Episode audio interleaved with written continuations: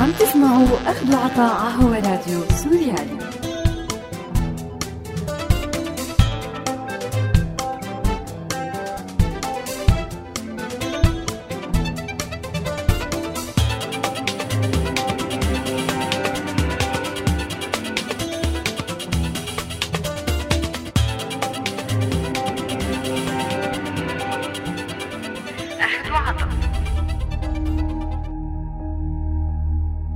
أعزائي المستمعين أهلا وسهلا فيكم. برحب فيكم أنا مايا بحلقة جديدة من برنامج أخذ وعطاء. وبذكركم أنه هذا البرنامج بالتعاون مع مبادرة كلنا مواطنون.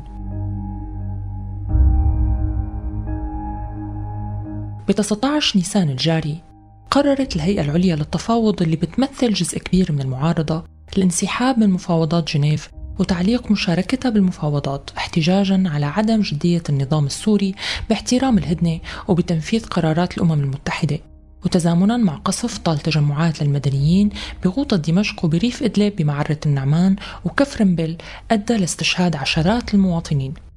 أدى قرار الانسحاب لردود أفعال مختلفة حمل بعض مسؤولية أي فشل بالمفاوضات بشكل صريح للمعارضة. لافروف وزير خارجية روسيا كال سيل من الاتهامات ونعت انسحاب المعارضة بالولدنة السياسية. واعتبرت روسيا أنه انسحاب المعارضة تضامن مع الإرهابيين وقالت أنها رح تسعى لضم بعض فصائل المعارضة الممثلة بالهيئة العليا لقوائم الفصائل الإرهابية اللي ما ضمنتها الهدنة. بنفس الوقت أكدت روسيا أنه ما في حدا رح يكسب هي الحرب بسوريا. ديمستورا وصف انسحاب المعارضة بالاستعراض الدبلوماسي. بينما صرح بشار الجعفري كبير مفوضي جانب النظام أنه المباحثات رح تكون أسهل بعد انسحاب وفد الرياض اللي كان عم يعرقل المفاوضات. ورجع أكد من جديد أنه مصير الأسد غير قابل للنقاش وأنه الهدف من المفاوضات إنشاء حكومة موسعة بقيادة النظام وليس حكومة انتقالية وهو اللي بيخالف صراحة مقررات مؤتمرات جنيف السابقة. بالوقت اللي بعد انسحاب المعارضة من المفاوضات طالبت بمزيد من الدعم العسكري لمسلحي المعارضة لحتى يقدروا يحققوا بعض التوازن العسكري على الأرض بعد الخسائر الكبيرة اللي تكبدتها المعارضة بالشهور الماضية وتحذيرات الولايات المتحدة من التدهور والتحلل السريع لسوريا وتأكيد روسيا على أنه تدخلها حمى المؤسسات السورية من التفسخ. واتفاق البلدين أنه متابعة الحوار والحفاظ على وقف إطلاق النار أولوية رغم كل التعثرات والتعقيدات.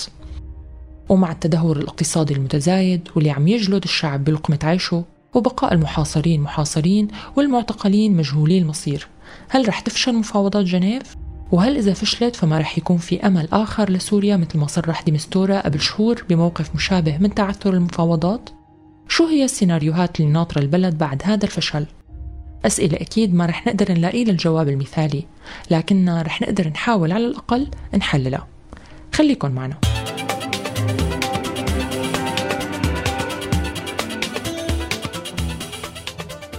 أهلا وسهلا فيكم من جديد. وبداية خلونا نبلش مع هذا الاستطلاع. عم تسمعوا أخذ وعطاء على راديو سوريالي. شو هي الأسباب الحقيقية وراء تعثر مفاوضات جنيف برأيك؟ في الحقيقة الأسباب آه، كثيرة. كلا النظام والمعارضة آه، متمسك بموقفه ولا مجال للتراجع. النظام يصرح بأن لا شريك له لكي يحاوره. آه، في حين جددت المعارضة مطالبتها بإجراء فو بإجراءات آه، فورية لمصلحة المدنيين. في حين آه، لا يزال على الأرض التصعيد مستمر. حتى ستيفن دي مستورا صرح إنه عن بدء المفاوضات الغير مباشرة. طبعا هذا ندل على شيء فهو يدل على الصعوبة البالغة بجمع طرفي النزاع. والتأكيد على وجود آه، هو كبيرة بين بين الدبلوماسية والوقائع الميدانية. طبعا كانت آه، مطالب المعارضة صريحة وواضحة إنه هي رفع الحصار عن المدن آه، والإفراج عن المعتقلين وقف الهجمات ضد المدنيين بواسطة الطيران الروسي ومن قبل النظام. طبعا الهدف الأهم والأبرز هو التحضير كان لقيام حكومة انتقالية في سوريا آه، بالمقابل كان وفد النظام آه، رافض للفكرة تماما على مبدأ آه، حل سياسي بدون آه، المساس بفكرة رحيل الأسد هل بتتخيل أن المفاوضات وصلت لنهاية مسدودة أم أنه هذا اللي عم بيصير هو مناورات للضغط السياسي؟ طالما هناك تشبث بالمواقف والآراء والمطالب دون أدنى تنازلات وبأقل قدر ممكن منها. أنا أعتبر أن المفاوضات قد وصلت لطريق مسدود وللأسف الشديد.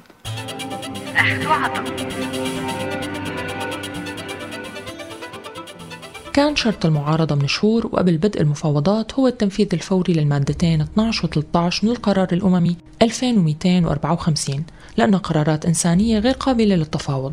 وبتنص المادة 12 على أن تتيح الأطراف فورا للوكالات الإنسانية إمكانية الوصول السريع والمأمون وغير المعرقل إلى جميع أنحاء سوريا ومن خلال أقصر الطرق وأن تسمح فورا بوصول المساعدات الإنسانية إلى جميع من هم في حاجة إليها لا سيما في جميع المناطق المحاصرة والتي يصعب الوصول إليها.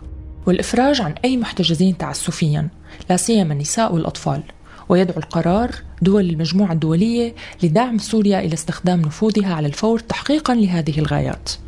ويطالب بالتنفيذ الكامل للقرارات 2139 سنة 2014 و2165 2014 و2191 كمان سنة 2014 وأي قرارات أخرى ذات صلة. أما المادة 13 فبتقول توقف جميع الأطراف فورا أي هجمات موجهة ضد المدنيين والأهداف المدنية في حد ذاتها. بما في ذلك الهجمات ضد المرافق الطبية والعاملين في المجال الطبي وأي استخدام عشوائي للأسلحة. بما في ذلك من خلال القصف المدفعي والقصف الجوي ويرحب بالتزام المجموعة الدولية لدعم سوريا بالضغط على الأطراف في هذا الصدد. ويطالب كذلك بأن يتقيد جميع الأطراف فورا بالتزاماتها بموجب القانون الدولي. بما في ذلك القانون الدولي الإنساني والقانون الدولي لحقوق الإنسان حسب الاقتضاء. رغم أن تصريحات المبعوث الأممي ديمستورا كانت متوافقة مع وجهة نظر المعارضة إلا أن هذا الشيء ما تم وتحولت المطالب المتعلقة بالقضايا الإنسانية لمادة أساسية للتفاوض مع أنها مستندة ومبنية على قرارات دولية. ورغم وجود هذه القرارات الدولية انصدم العالم بمجاعة مضايا بأهوال المعتقلات والموت تحت التعذيب وتغييب المصير وحصار مناطق كبيرة بتتضمن مئات الآلاف من المدنيين بمضايا والمعظمية ودارية وكفرية والفوعة ودير الزور. وكأنه قرار الأمم المتحدة كان حبر على ورق بالجولات السابقة كانت المماطلة بالتفاوض على الشؤون الإنسانية عم تأخر السؤال اللي كانت المعارضة عم تنتظر تسأله عن الحكومة الانتقالية. بهذا الوقت النظام قدر يحقق تقدم عسكري على عدة جبهات وعم يحضر لهجوم شامل على حلب بدعم روسي رغم إعلان انسحاب قسم كبير من القوات الروسية من مطار حميميم قبل فترة. هلأ المفاوضات الجارية ما بيسندها توازن عسكري على الأرض.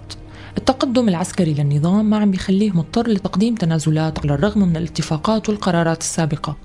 وهذا التعنت والموقف في كتير شغلات عم تدعمه. بالوقت اللي الدعم الروسي والإيراني للنظام السوري حقيقي وملموس الدعم الخارجي للمعارضة المتمثل حاليا بتركيا والسعودية وبعض دول الخليج كان ضار أكثر منه مفيد للمعارضة. بالوقت اللي أصلا هي الدول عم تعاني فيه من مشاكل دبلوماسية عميقة ومعقدة بالمنطقة ومع حلفاء سابقين، إضافة لخلاف عميق مع القوى الأساسية اللي عم تلعب الدور الأهم بإدارة عمليه التفاوض، الولايات المتحدة وروسيا. من الواضح أن التوافق السعودي الأمريكي صار جزء من الماضي.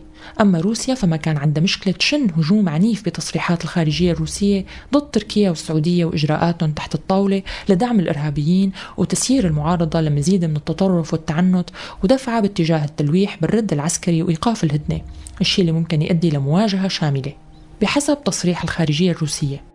بحقيقة الأمر ورغم أن المؤشرات بتقول أن الكفة العسكرية مالت لصالح النظام وهذا الشيء اللي أثر سلبا على المفاوضات إلا أن التجارب السابقة والواقع بيقول أنه مهندسي هذا الصراع من اللاعبين الخارجيين لسه ما قرروا إنهاء الحرب. وتصريح لافروف بأنه ما من أحد يمكنه كسب الحرب في سوريا هو دليل على أنه لسه في جولات تانية بالحرب اللي رح تنهك الأطراف المتحاربة وترجع تدفعها باتجاه التفاوض. فبما أنه ما في رابح أو خاسر بحسب الداعم الأكبر للنظام هي الحرب ما رح تنتهي غير بالتفاوض. فاصل ومنرجع.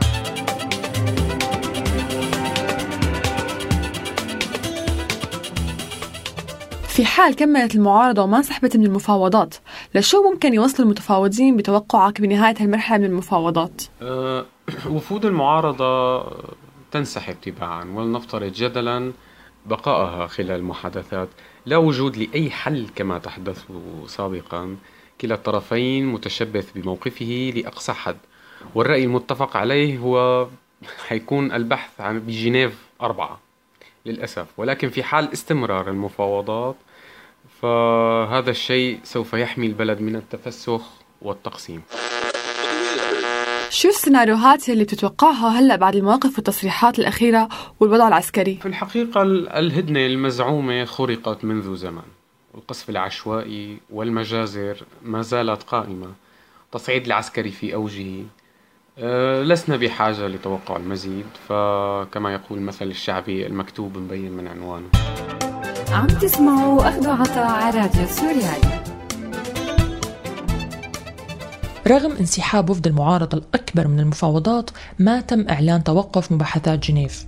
قد يكون هذا الشيء بدل على إصرار القائمين على المؤتمر من الأطراف الدولية على الاستمرار فيه بسبب السيناريوهات المرعبة المتوقعة على سوريا إذا فشل. قد يكون كمان الاستمرار هو ضغط على الأطراف المنسحبة لترجع للطاولة بما أن المباحثات رح تضل جارية وبقاء مجموعة من الفنيين والقانونيين من وفد المعارضة بجنيف بعد سفر الجزء الأكبر من الوفد هو فرصة لترك الباب مفتوح للعودة. أحد الدبلوماسيين توقع أنه إذا انتهت هي المفاوضات فعلى الأغلب أنه التفاوض يوقف لسنة على الأقل والروس رح يهاجموا بضراوة أكبر مستغلين غياب الولايات المتحدة. اللاجئين رح يزيدوا بشكل أكبر والآلاف رح يموتوا. تصريحات من كتير من الدول متخوفة كتير من نهاية المفاوضات. اللي إذا استمرت بهي المرحلة فمو متوقع أنها تحقق تقدم سياسي كبير. لكنها على الأقل رح تؤدي لاستمرار الهدنة الهشة رغم الخروقات الكتيرة.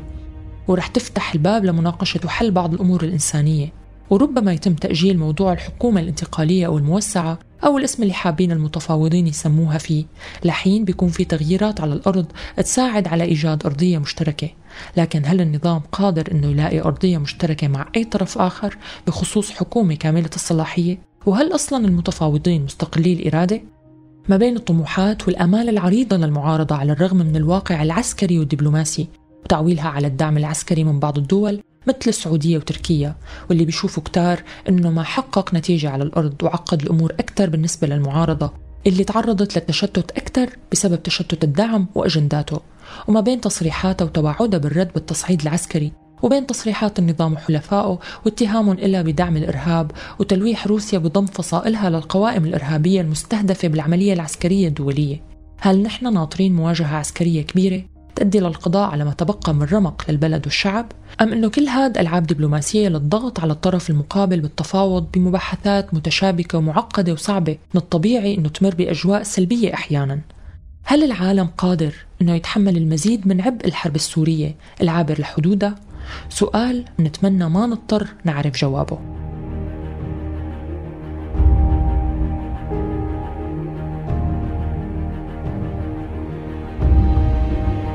بنهاية حلقتنا أصدقائي أنا بودعكم على أمل التقي فيكم الأسبوع الجاي بحلقة جديدة من أخذ وعطاء. لا تنسوا تتابعونا على موقعنا سوريالي dot com وارشيفنا دائما بتلاقوه على ال SoundCloud وولفوا علينا FM من هون للأسبوع القادم كونوا بألف ألف خير. إلى اللقاء.